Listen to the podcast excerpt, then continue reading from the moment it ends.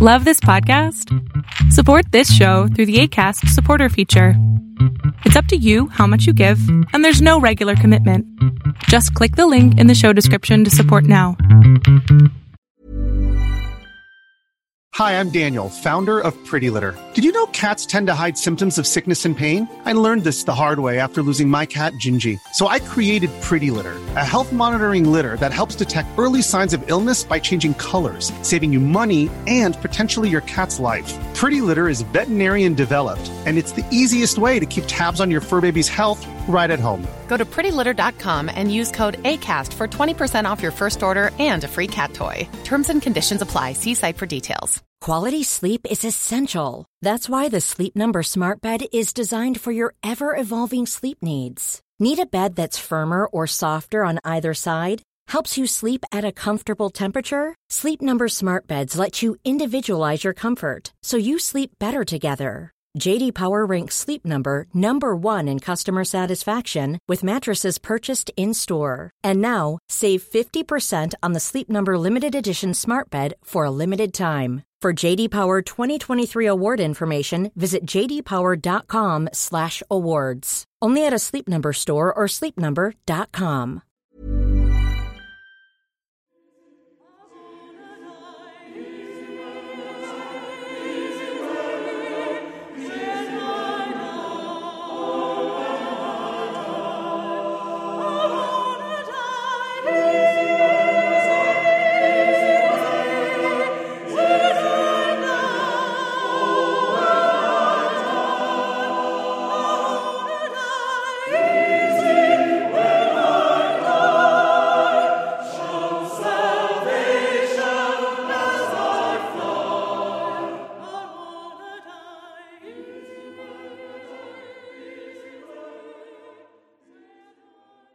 Good evening, children of the night, and welcome. No housekeeping to do this week. We're getting straight on the road. Our destination this week is the state of Maryland. As one of the first 13 colonies that would eventually come to make up the United States, it's no surprise that the state of Maryland has its fair share of legends. There's a sea monster that lurks within the Chesapeake Bay a huge winged lizard out of European folklore, plenty of buildings that play host to all kinds of spirits, and a surprising number of haunted bridges. But do even a cursory dig into terrifying legends of Maryland, and there's one figure that seems to loom large above the rest. But, as with any good story, before we dive into the shadows, we need to meet the unfortunate souls on which those shadows were cast. In early November of 1971, 16 year old April Edwards, her dog Ginger, and a number of April's friends were spending the late afternoon outside near her home off of Fletchertown Road, a winding stretch of pavement that weaves beneath a dense canopy of trees. A popular and picturesque drive, to be sure. The leaves were starting to turn, burning with orange and red hues that matched the colors of the setting sun. And the air was cool and crisp.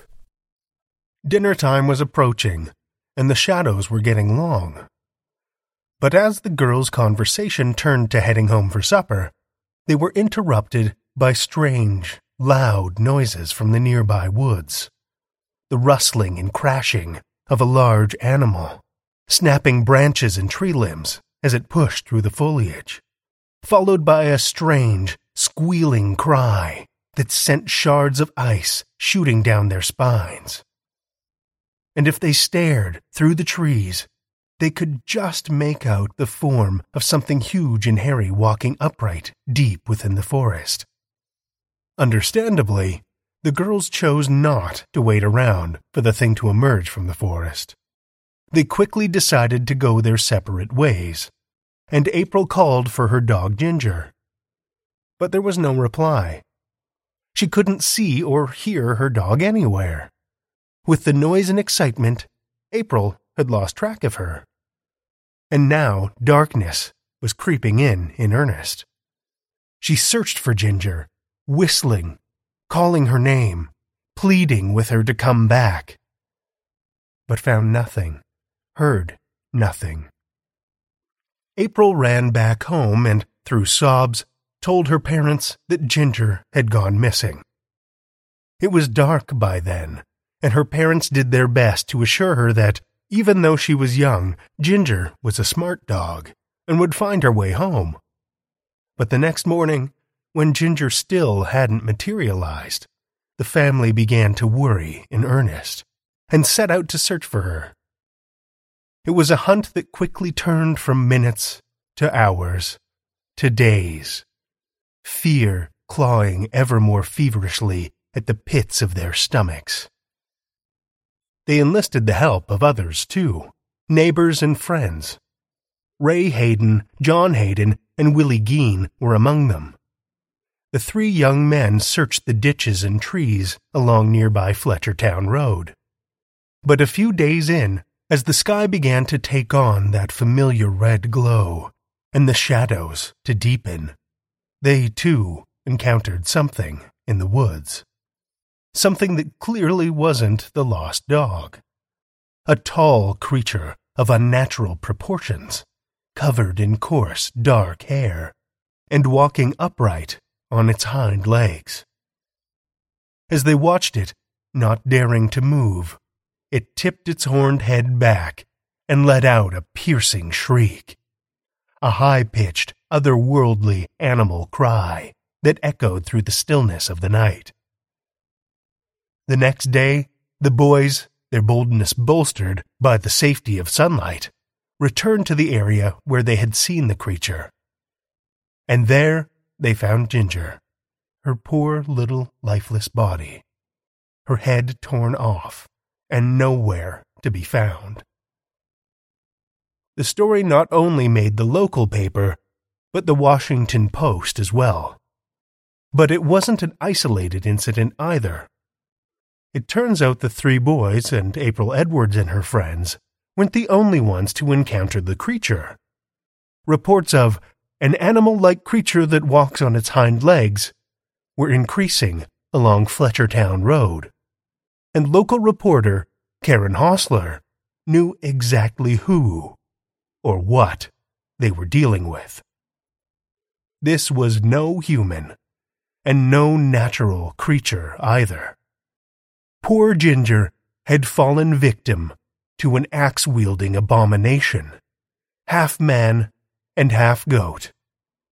An abomination known, unsurprisingly, as the Goat Man.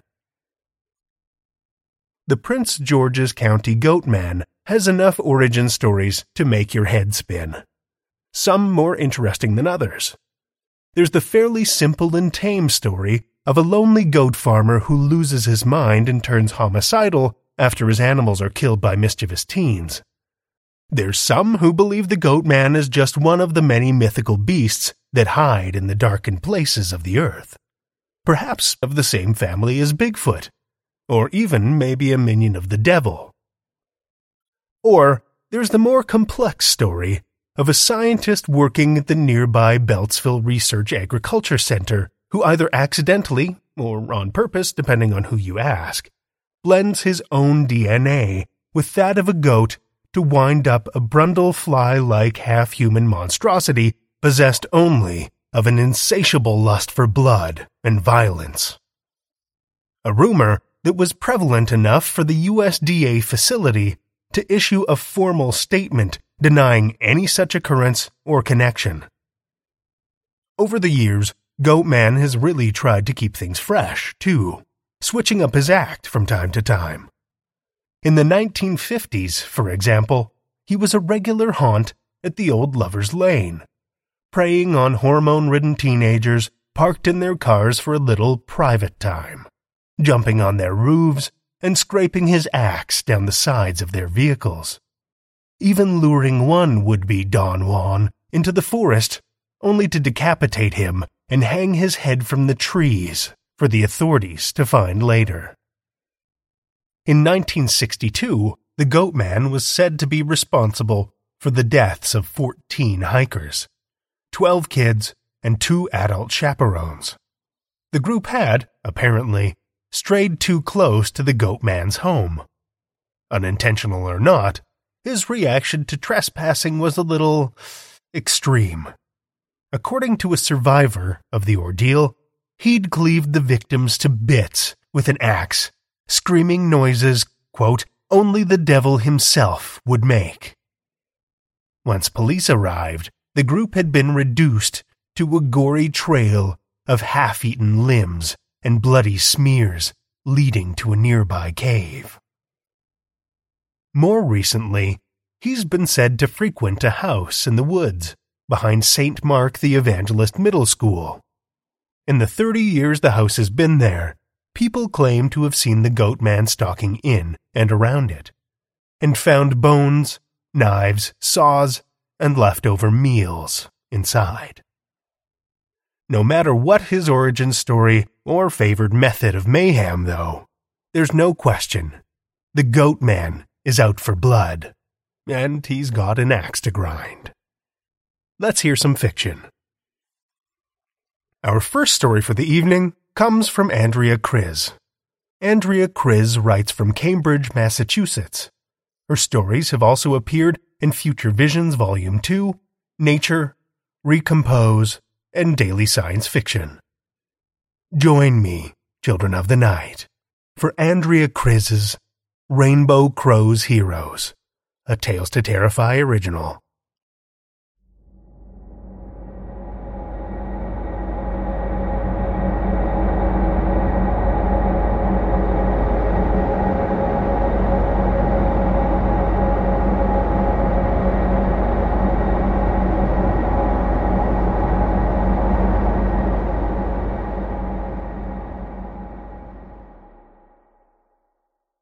My hearing ain't great no more, the caped Cochlea says, but I can hear into Clox's office for sure. There's going to be a selection tonight. Don't worry, Super Ferret whispers. It'll only be the old, the sick. Ruben wrings his mop, like the words, out of his mind.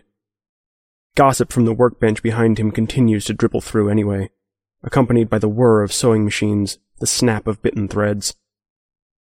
Human Incinerator, who burns the bodies, says they take you to a building just like delousing, except out of the shower heads come zeta rays which rip you apart at the molecular level. Well, better than getting deported to a parallel dimension, frostbitten for eternity, anyhow. Boots stomp toward them as a watery ellipse floats into existence out of the concrete beneath Ruben's feet.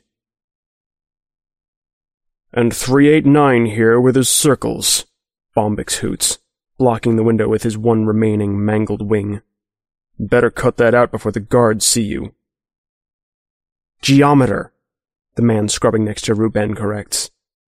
389, Bombyx booms. He picks up the disc and shatters it like a frisbee against the wall. What'd you do to land in here again? Give one of the Stormies a paper cut? Not all powers are for fighting, Geometer says quietly. Before the war, I used it to teach children, to help them visualize the shapes in their minds. It means half the rations, of course, working the sweatshop. But Ruben prefers Bombyx, mopping face to face with empty storm chaser uniforms, as opposed to occupied ones while slogging shells. Or worse, the assembly line, elbow deep in space rock, phosphorus, toxic waste, no, not toxic waste after that worker fell into a vat and stopped a bus with her bare hands. Whatever the Stormies are packing into their drones, killing them with these days. What's his power, you think? One of the seamstresses wonders as Ruben shuffles past. Probably animal speak or some useless junk. This is a C-tier camp here. And they, the C-tiers of the C-tiers, depowered and put to work, lucky them because even C tiers have their uncontrollable upper tiers, capable of bending plants to their will or slipping out of any earthly restraint, good only for vivisection. His bunkmate, Doc Yucca, won't shut up about Hyacinth Girl's brain, pickled in a jar in the basement of the surgery and research ward where he holds scalpels, that's all, he insists. He keeps looking at those birds. Ruben keeps his head down as Bombyx looms closer, his comb-like antennae twitching. Think you can turn into one? Bombyx sneers. Is that what you're planning? Flying out of here? They'll zap us all if anyone escapes 241. You know that. Ruben takes the hit, the whip right in the face. Blood drips from the gash on his forehead onto the sudsy floor. Bombyx used to have four wings. Ruben saw the comics. The storm chasers lopped off three, and only let him keep the last because he begged and begged. Bombyx lets him up, finally. Ruben glances out the window and raises his hand. What? Bombyx snarls. Haven't had enough? Bathroom, Ruben says softly. Five minutes. Rest of you back to work. On the workshop roof, a dark shape preens, almost blended into the night. Ruben takes a handful of bread out of his jacket lining and holds it up high. It flutters down and snatches the crumbs out of his palm, all the while staring at him with its beady, coal-like eyes. Just an ordinary bird. He slumps with relief. I see the way they beat you, the crow says. They're animals, Ruben. We're all animals. You're no animal. When, as a teen, he dared interfere with El Corazon's execution, freeing the prisoner tied up in the back of the cantina where he bussed tables. The drug lord's goons broke his legs and left him in the wasteland for dead. Crow Spirit came to him as he sweated feverishly, half buried in sand. Merge with me, she whispered. Unlike the shadows he'd tossed cigarette butts to in the parking lot, her feathers gleamed against the dawn. They drank from gold-touched oases, flew through the desert, bringing light with an ever-burning flame. And he did it all without a single complaint, without even thinking of it much.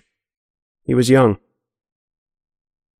The storm chasers drew the spirit from him with their machine and held the light against him until he burned and fell powerless to the ground.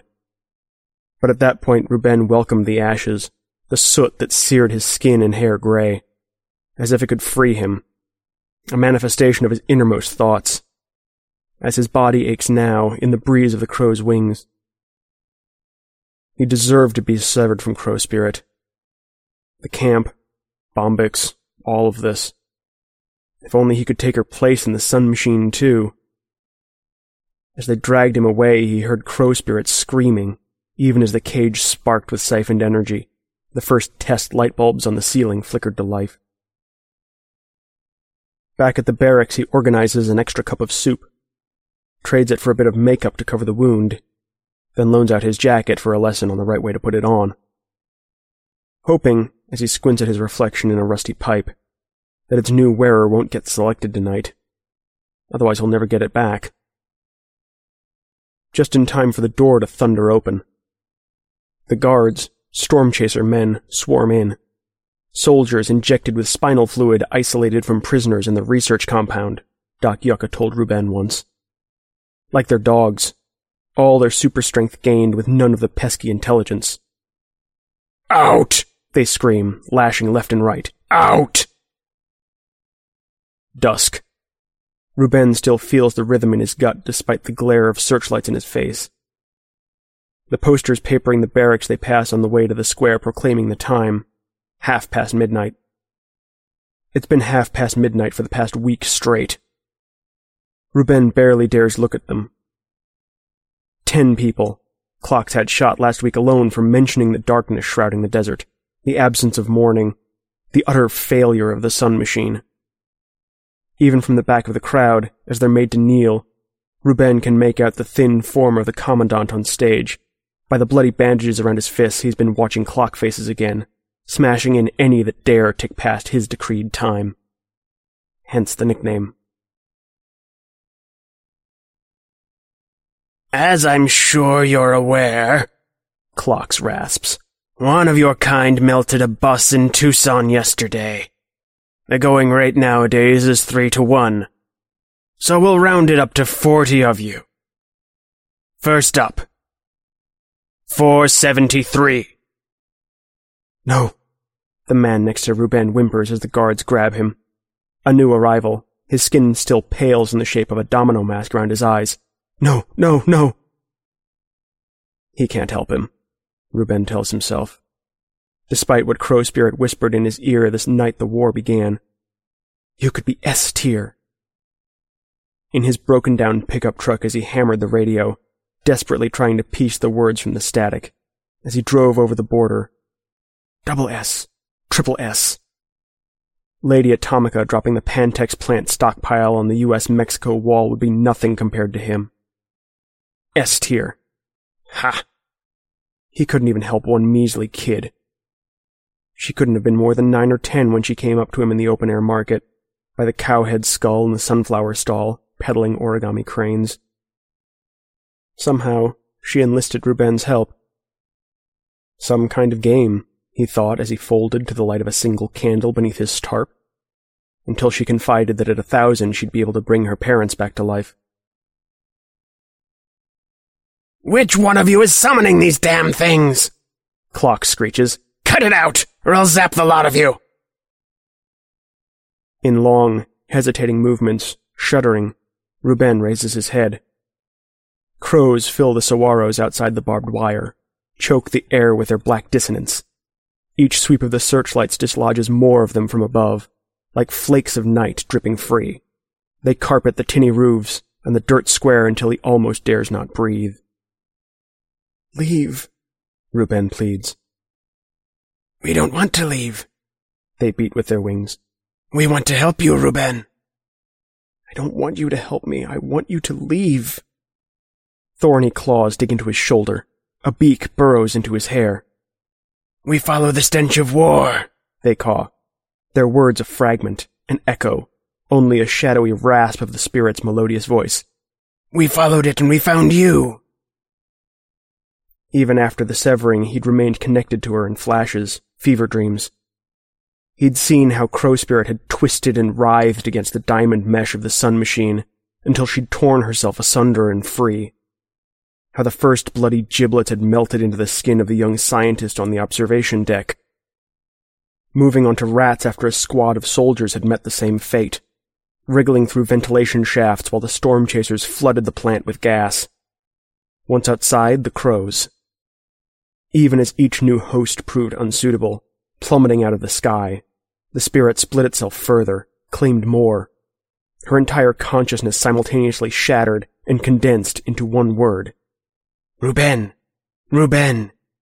He, and he alone, could quell their hunger. For weeks he'd woken to nightmares of their wings beating closer, pathetically hoped the camp would finish him off before then. Gunshots crack around them.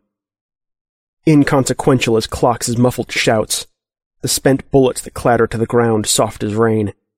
Each hole they tear through the swarm instantly floods and writhes with more feathered darkness, cawing. Now Ruben can make out the deluge of their many-colored eyes. Why do the humans shoot us, Ruben? They caw. Why do they rob us of our due?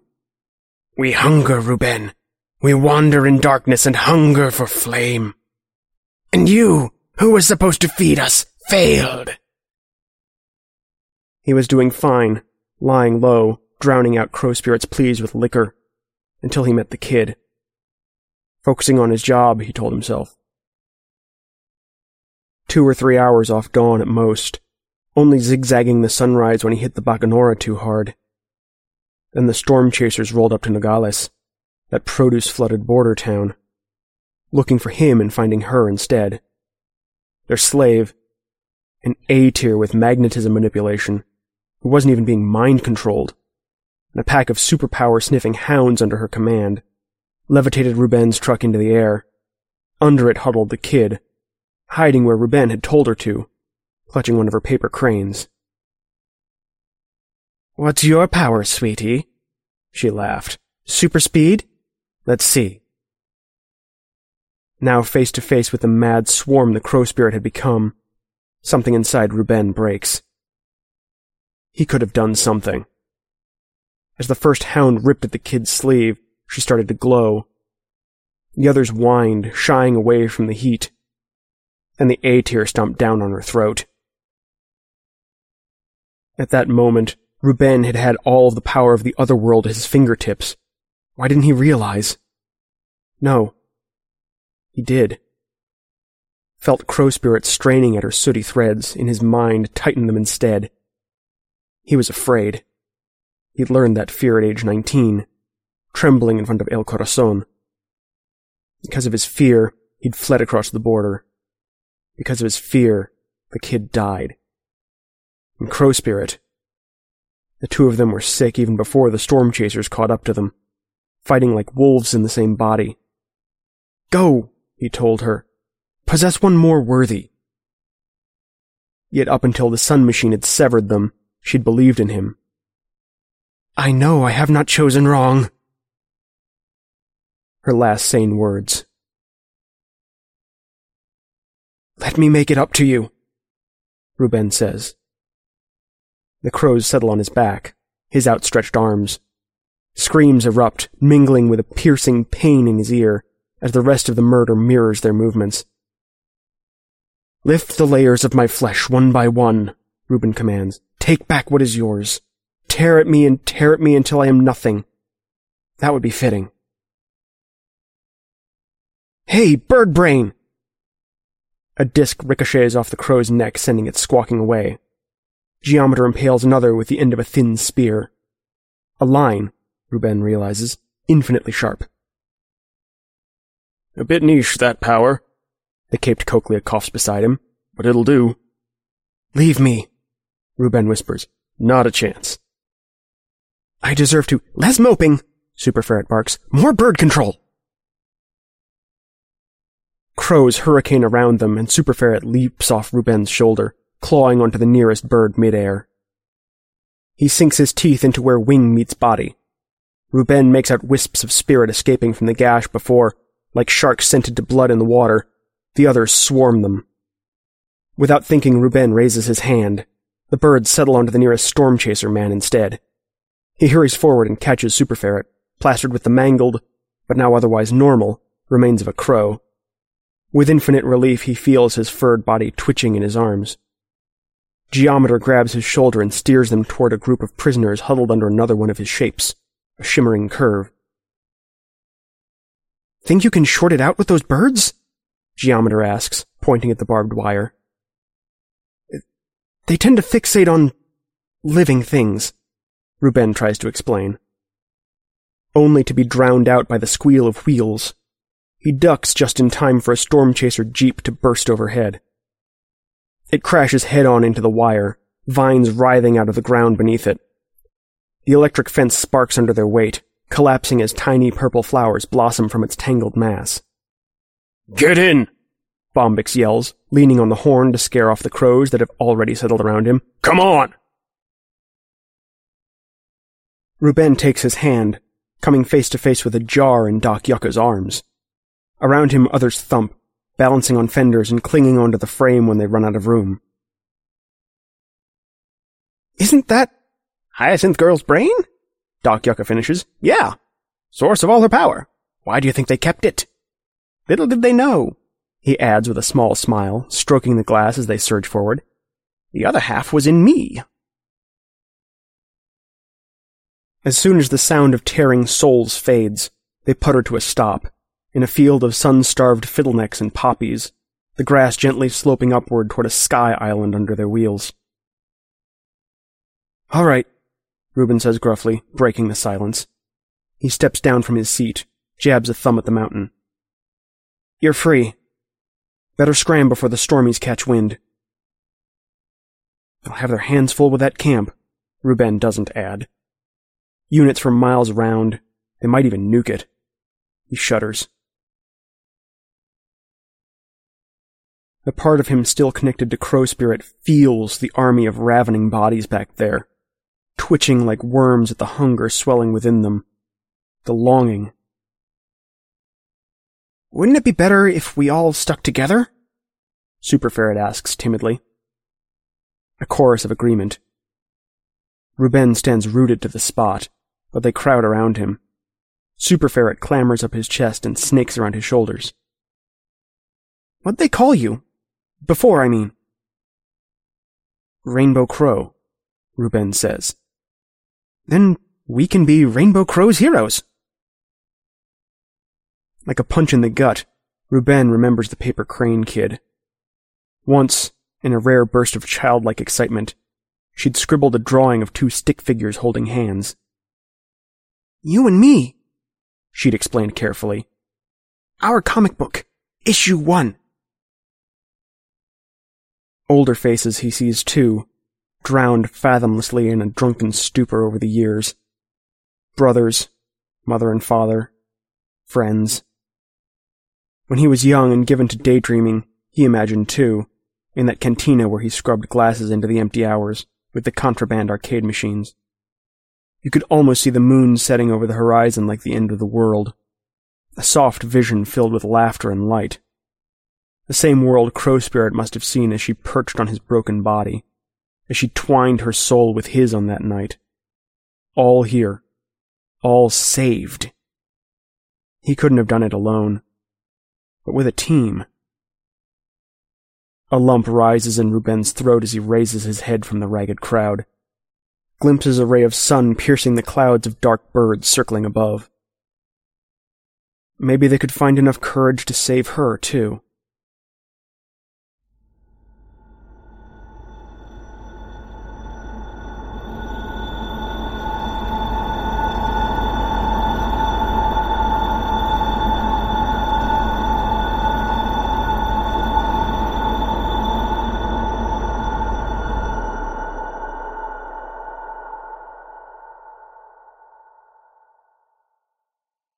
That was Andrea Kriz's Rainbow Crow's Heroes, as read by Anthony Babbington.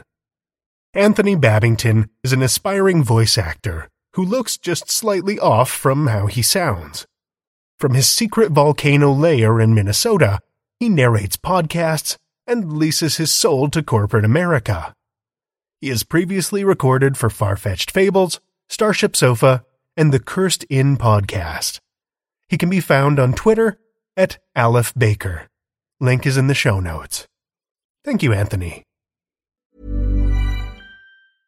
A lot can happen in three years, like a chatbot may be your new best friend. But what won't change? Needing health insurance. United Healthcare Tri Term Medical Plans, underwritten by Golden Rule Insurance Company, offer flexible, budget friendly coverage that lasts nearly three years in some states. Learn more at uh1.com. Quality sleep is essential. That's why the Sleep Number Smart Bed is designed for your ever evolving sleep needs. Need a bed that's firmer or softer on either side? Helps you sleep at a comfortable temperature? Sleep Number Smart Beds let you individualize your comfort so you sleep better together. JD Power ranks Sleep Number number 1 in customer satisfaction with mattresses purchased in-store. And now, save 50% on the Sleep Number limited edition Smart Bed for a limited time. For JD Power 2023 award information, visit jdpower.com/awards. Only at a Sleep Number store or sleepnumber.com.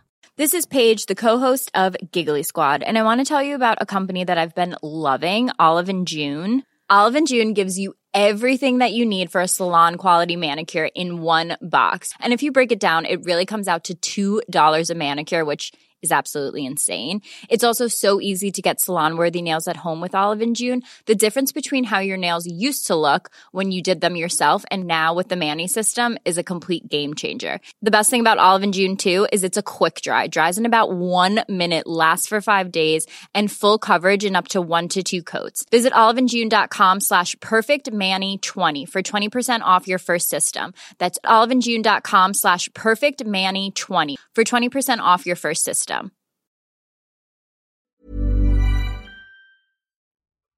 Our second story this evening is a classic from Mary E. Wilkins Freeman.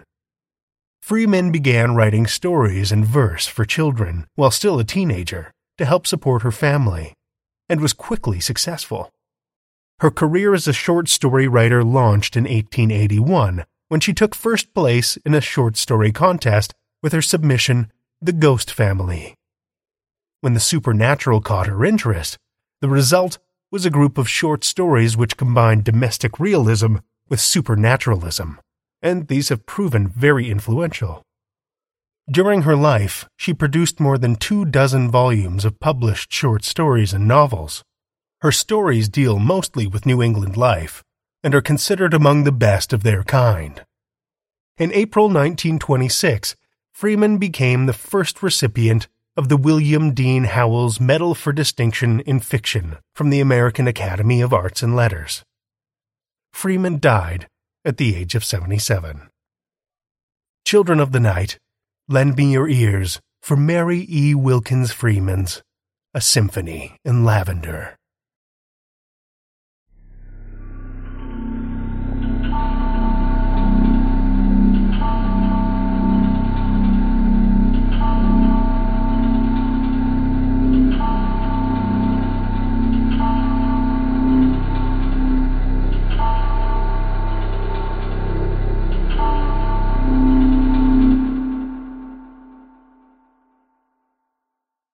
It was quite late in the evening, dark and rainy, when I arrived. And I suppose the first object in Ware, outside of my immediate personal surroundings, which arrested my attention was the Munson house. When I looked out of my window the next morning, it loomed up directly opposite, across the road, dark and moist from the rain of the night before. There were so many elm trees in front of it and in front of the house I was in that the little pools of rainwater, still standing in the road here and there, did not glisten and shine at all, although the sun was bright and quite high. The house itself stood back far enough to allow of a good square yard in front, and was raised from the street level the height of a face wall. Three or four steps led up to the front walk. On each side of the steps, growing near the edge of the wall, was an enormous lilac tree in full blossom. I could see them tossing their purple clusters between the elm branches. There was quite a wind blowing that morning. A hedge of lilacs, kept low by constant cropping, began at the blooming lilac trees and reached around the rest of the yard at the top of the face wall. The yard was gay with flowers, laid out in fantastic little beds, all bordered trimly with box. The house was one of those square, solid, white painted, green blinded edifices which marked the wealth and importance of the dweller therein a half century or so ago, and still cast a dim halo of respect over his memory. It had no beauty in itself, being boldly plain and glaring like all of its kind. But the green waving boughs of the elms and lilacs and the undulating shadows they cast toned it down and gave it an air of coolness and quiet and lovely reserve. I began to feel a sort of pleasant, idle curiosity concerning it as I stood there at my chamber window, and after breakfast, when I had gone into the sitting room whose front windows also faced that way, I took occasion to ask my hostess, who had come in with me, who lived there. Of course, it is nobody I have ever seen or heard of, said I, but I was looking at the house this morning and have taken a fancy to know. Mrs. Leonard gazed reflectively across at the house and then at me. It was an odd way she always had before speaking. There's a maiden lady lives there, she answered at length, turning her gaze from me to the house again. All alone. That is, all alone except old Margaret. She's always been in the family, ever since Caroline was a baby, I guess. A faithful old creature as ever lived. She's pretty feeble now. I reckon Caroline has to do pretty much all the work, and I don't suppose she's much company, or much of anything but a care. There she comes now. Who? said I, feeling a little bewildered. Why, Caroline. Caroline Munson? A slim, straight little woman, with a white pitcher in her hand, was descending the stone steps between the blooming lilac trees opposite. She had on a lilac colored calico dress and a white apron. She wore no hat or bonnet, and her gray hair seemed to be arranged in a cluster of soft little curls at the top of her head. Her face, across the street, looked like that of a woman of forty, fair and pleasing. She's going down to Mrs. Barnes after milk, Mrs. Leonard explained. She always goes herself every morning just about this time. She never sends old Margaret. I reckon she ain't fit to go. I guess she can do some things about the house, but when it comes to traveling outside, Caroline has to do it herself. Then Mrs. Leonard was called into the kitchen, and I thought over the information, at once vague and definite, I had received, and watched Miss Caroline Munson walk down the shady street. She had a pretty, gentle gait. About a week later, I received an invitation to take tea with her. I was probably never more surprised in my life, as I had not the slightest acquaintance with her. I had sometimes happened to watch her morning pilgrimages down the street after milk, and occasionally had observed her working over her flower beds in the front yard. That was all so far as I was concerned, and I did not suppose she knew there was such a person as myself in existence. But Mrs. Leonard, who was also bidden, explained it. It's Caroline's way, said she, She's always had a sort of mania for asking folks to tea. Why, I reckon there's hardly a fortnight on an average the year round but what she invites somebody or other to tea. I suppose she gets kind of dull, and there's a little excitement about it, getting ready for company. Anyhow, she must like it or she wouldn't ask people. She probably has heard you were going to board here this summer. Ware's a little place, you know, and folks hear everything about each other and thought she would invite you over with me. You had better go. You'll enjoy it. It's a nice place to go to, and she's a beautiful cook. Or Margaret is. I don't know which does the cooking, but I guess they both have a hand in it. Anyhow, you'll have a pleasant time. We'll take our sewing and go early, by three o'clock. That's the way people go out to take tea and Ware. So the next afternoon, at three o'clock, Mrs. Leonard and I sallied across the street to Miss Caroline Munson's. She met us at the door in response to a tap of the old fashioned knocker. Her manner of greeting us was charming from its very quaintness. She hardly said three words, but showed at the same time a simple courtesy and a pleased shyness, like a child overcome with the delight of a tea party in her honor. She ushered us into a beautiful old parlor on the right of the hall, and we seated ourselves with our sewing. The conversation was not very brisk nor very general so far as I was concerned. There was scarcely any topic of common interest to the three of us, probably. Mrs. Leonard was one of those women who converse only of matters pertaining to themselves or their own circle of acquaintances, and seldom digress. Miss Munson I could not judge of as to conversational habits, of course. She seemed now to be merely listening with a sort of gentle interest, scarcely saying a word herself, to Mrs. Leonard's remarks. I was a total stranger to Ware and Ware people, and consequently could neither talk nor listen to much purpose. But I was interested in observing Miss Munson. She was a nice person to observe, for if she was conscious of being an object of scrutiny, she did not show it.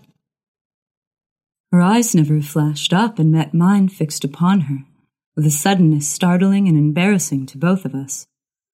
I could stare at her as guilelessly and properly as I could at a flower. Indeed, Miss Munson did make me think of a flower, and of one prevalent in her front yard, too, a lilac. There was that same dull bloom about her, and a shy, antiquated grace. A lilac always does seem a little older than some other flowers. Miss Munson, I could now see, was probably nearer fifty than forty. There were little lines and shadows in her face that one could not discern across the street. It seemed to me that she must have been very lovely in her youth, with that sort of loveliness which does not demand attention, but holds it with no effort. An exquisite, delicate young creature she ought to have been, and had been, unless her present appearance told lies. Lilac seemed to be her favorite color for gowns, for she wore that afternoon a delicious old fashioned lilac muslin that looked as if it had been laid away in lavender every winter for the last thirty years. The waist was cut surplice fashion, and she wore a dainty lace handkerchief tucked into it. Take it all together, I suppose I never spent a pleasanter afternoon in my life, although it was pleasant in a quiet, uneventful sort of way. There was an atmosphere of gentle grace and comfort about everything about Miss Munson, about the room, and about the lookout from the high, deep seated windows. There was not one vivid tint in that parlor. Everything had the dimness of age over it. All the brightness was gone out of the carpet. Large shadowy figures sprawled over the floor, their indistinctness giving them the suggestion of grace and the polish on the mahogany furniture was too dull to reflect the light. The gilded scrolls on the wallpaper no longer shone, and over some of the old engravings on the walls, a half transparent film that looked like mist had spread. Outside, a cool green shadow lay over the garden, and soft, lazy puffs of lilac scented air came in at the windows. Oh, it was so lovely, and it was so little trouble to enjoy it. I liked, too, the tea which came later. The dining room was as charming in its way as the parlor, large and dark and solid, with some beautiful quaint pieces of furniture in it. The china was pink and gold, and I fancied to myself that Miss Munson's grandmother had spun the table linen and put it away in a big chest with rose leaves between the folds. I do believe the surroundings and the circumstances imparted a subtle flavor to everything I tasted, which gave rise to something higher than mere gustatory delight. Or maybe it was my mood. But it certainly seemed to me that I had never before enjoyed a tea so much. After that day, Miss Munson and I became very well acquainted. I got into the habit of running over there very often. She seldom came to see me. It was tacitly understood between us that it was pleasanter for me to do the visiting. I do not know how she felt towards me. I think she liked me. But I began to feel an exceeding, even a loving, interest in her. All that I could think of sometimes, when with her, was a person walking in a garden and getting continually delicious little sniffs of violets, so that he certainly knew they were near him, although they were hidden somewhere under the leaves and he could not see them. There would not be a day that Miss Munson would not say things that were so many little hints of a rare sweetness and beauty of nature, which her shyness and quietness did not let appear all at once. She was rather chary always of giving very broad glimpses of herself. I was always more or less puzzled and evaded by her, though she was evidently a sincere, childlike woman with a liking for simple pleasures. She took genuine delight in picking a little bunch of flowers in her garden for a neighbor and in giving those little tea parties. She was religious in an innocent, unquestioning way, too, I oftener than not found an open Bible near her when I came in, and she talked about praying as simply as one would about breathing. But the day before I left Ware, she told me a very peculiar story, by which she displayed herself to me all at once in a fuller light, although she revealed such a character that I was, in one way, none the less puzzled. She and I were sitting in her parlor. She was feeling sad about my going, and perhaps that led her to confide in me. Anyway, she looked up suddenly after a little silence. Do you, she said, believe in dreams? That is a question I can't answer truthfully, I replied, laughing. I don't really know whether I believe in dreams or not. I don't know either, she said slowly, and she shuddered a little. I have a mind to tell you, she went on, about a dream I had once, and about something that happened to me afterwards. I never did tell anyone, and I believe I would like to. That is, if you would like to have me, she asked, as timidly as a child afraid of giving trouble. I assured her that I would, and after a little pause, she told me this. I was about twenty two, she said, and father and mother had been dead, one four, the other six years. I was living alone here with Margaret, as I have ever since. I have thought sometimes that it was my living alone so much, and not going about with other girls more, that made me dream as much as I did, but I don't know. I used always to have a great many dreams, and some of them seemed as if they must mean something. But this particular one, in itself and in its effect on my afterlife, was very singular. It was in spring, and the lilacs were just in bloom when I dreamed it. I thought I was walking down the road there under the elm trees.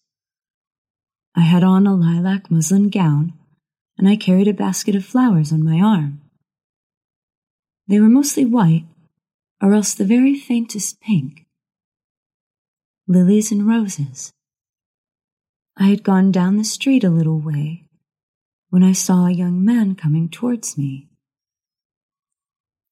He had on a broad brimmed soft hat and a velvet coat, and carried something that looked odd under his arm.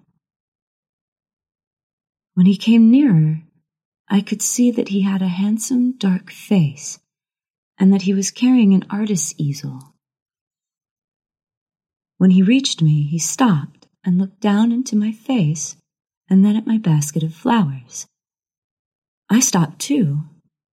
I could not seem to help it in my dream and gazed down at the ground.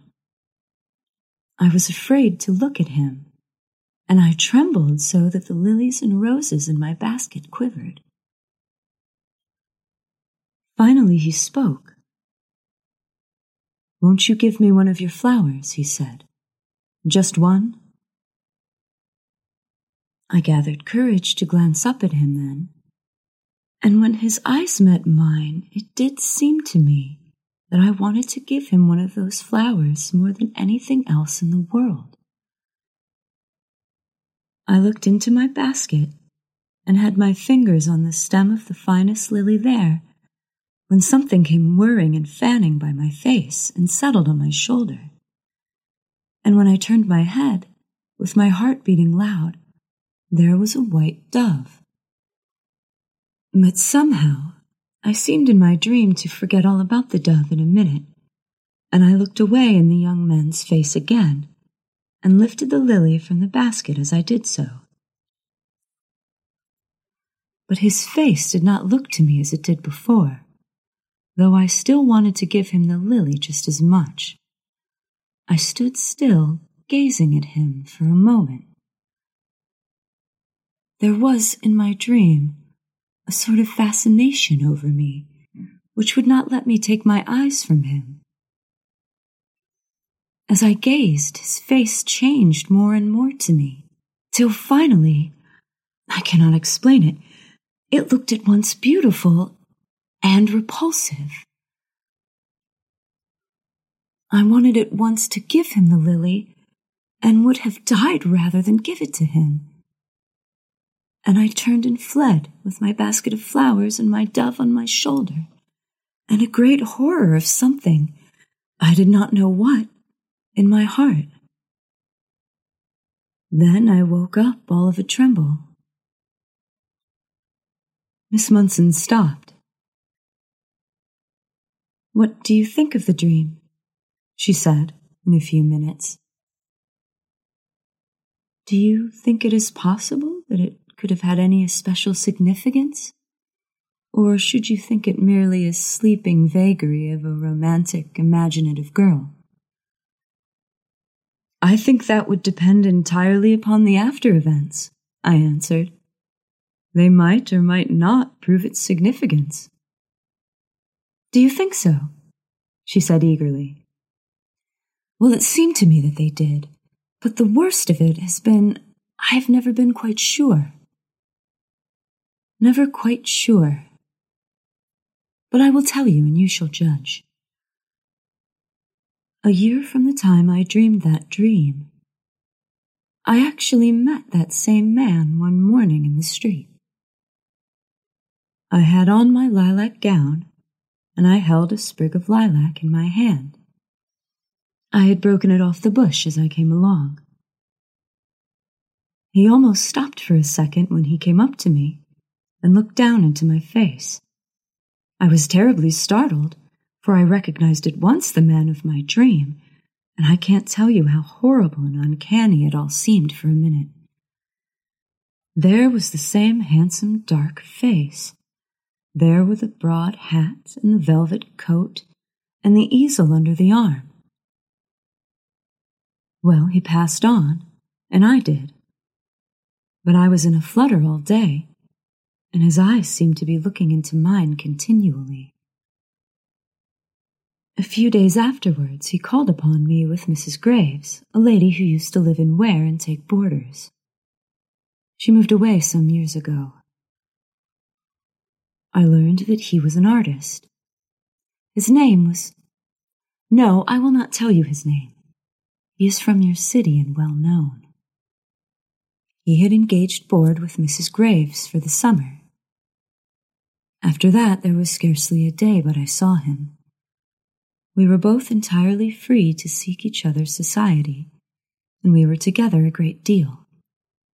He used to take me sketching with him, and he would come here at all hours of the day as unconcernedly as a brother might. He would sit beside me in the parlor and watch me sew, and in the kitchen and watch me cook. He was very boyish and unconventional in his ways, and I used to think it was charming. We soon grew to care a great deal about each other, of course, although he said nothing about it to me for a long time. I knew from the first that I loved him dearly. But from the first there was, as there was in my dream, a kind of horror of him, along with the love. It kept me from being entirely happy. The night before he went away, he spoke. We had been to walk and were standing here at my door. He asked me to marry him. I looked up in his face and felt just as I did in my dream about giving him the flower, when all of a sudden his face looked different to me, just as it did in the dream. I cannot explain it. It was as if I saw no more of the kindness and the love in it, only something else, evil and the same horror came over me. I don't know how I looked to him as I stood gazing up at him, but he turned very pale and started back. My God, Caroline, he said, what is it?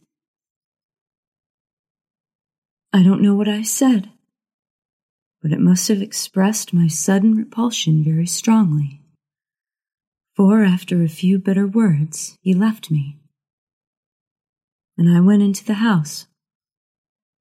I never saw him again. I have seen his name in the papers, and that is all.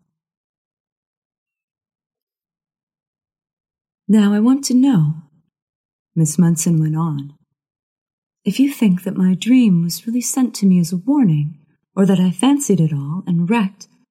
No, I won't say wrecked. Dulled the happiness of my whole life for a nervous whim. She looked questioningly at me, an expression at once serious and pitiful on her delicate face. I hardly knew what to say. It was obvious that I could form no correct opinion unless I knew the man. I wondered if I did.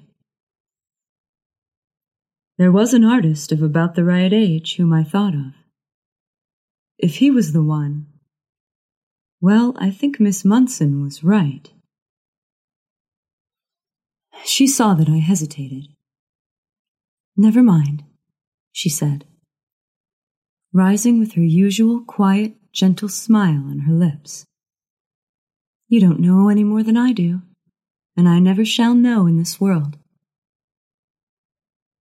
All I hope is that it was what God meant and not what I imagined. We won't talk any more about it. I've liked to tell you for some reason or other. That is all. Now I am going to take you into the garden and pick your last posy for you. After I had gone down the stone steps with my hands full of verbenas and pansies, I turned and looked up at her standing so mild and sweet between the lilac trees, and said goodbye again. That was the last time I saw her. The next summer, when I came to Ware, the blinds on the front of the Munson house were all closed, and the little flower beds in the front yard were untended. Only the lilacs were in blossom for they had the immortal spring for their gardener. Miss Munson died last winter, said Mrs. Leonard, looking reflectively across the street. She was laid out in a lilac colored cashmere gown. It was her request. She always wore lilac, you know. Well, I do believe that Caroline Munson, if she is an angel, and I suppose she is. Doesn't look much more different from what she did before than those lilacs over there do from last year's ones.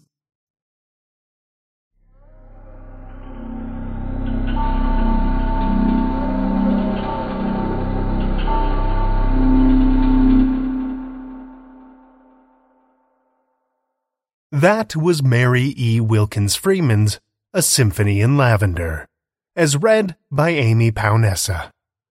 Amy Paonessa has been narrating as a hobby for two years now. In addition to producing a horror movie review podcast, which she also hosts for the past four years. She has also appeared on Knife Point Horror and the Alexandria Archives. Thank you, Amy.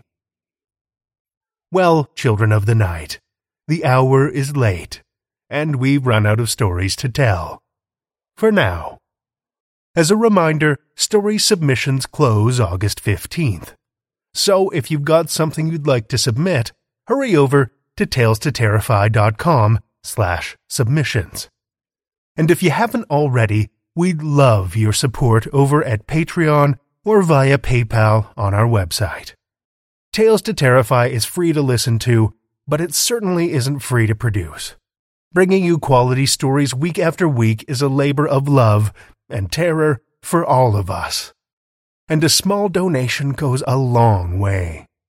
Go to patreon.com slash tales to terrify or donate via PayPal through the link near the bottom of our homepage, talestoterrify.com.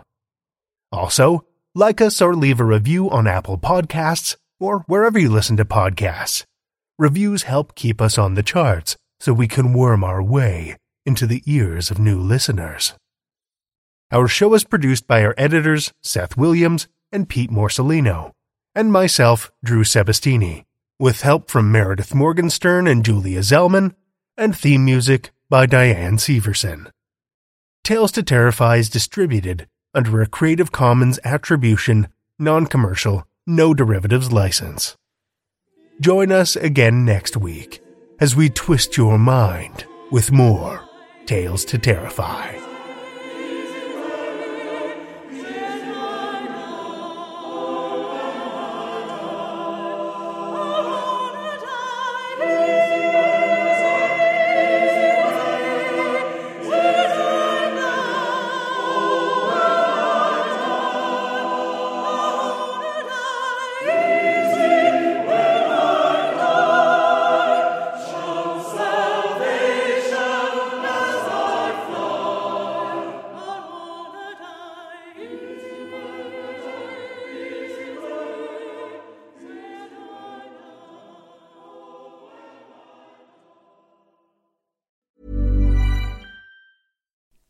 Like to look five years younger? In a clinical study, people that had volume added with Juvederm Voluma XC in the cheeks perceived themselves as looking five years younger at six months after treatment. Look younger, feel like you. Add volume for lift and contour in the cheeks with Juvederm Voluma XC. Reverse signs of aging by adding volume to smooth laugh lines with Juvederm Vollure XC. For important safety information and to find a licensed specialist, visit juvederm.com. That's J U V E D E R M.com. Not for people with severe allergic reactions, allergies to lidocaine, or the proteins used in Juvederm. Common side effects include injection site redness, swelling, pain, tenderness, firmness, lumps, bumps, bruising, discoloration, or itching. There's a risk of unintentional injection into a blood vessel, which can cause vision abnormalities, blindness, stroke, temporary scabs, or scarring. Talk to a licensed specialist to find out if it's right for you.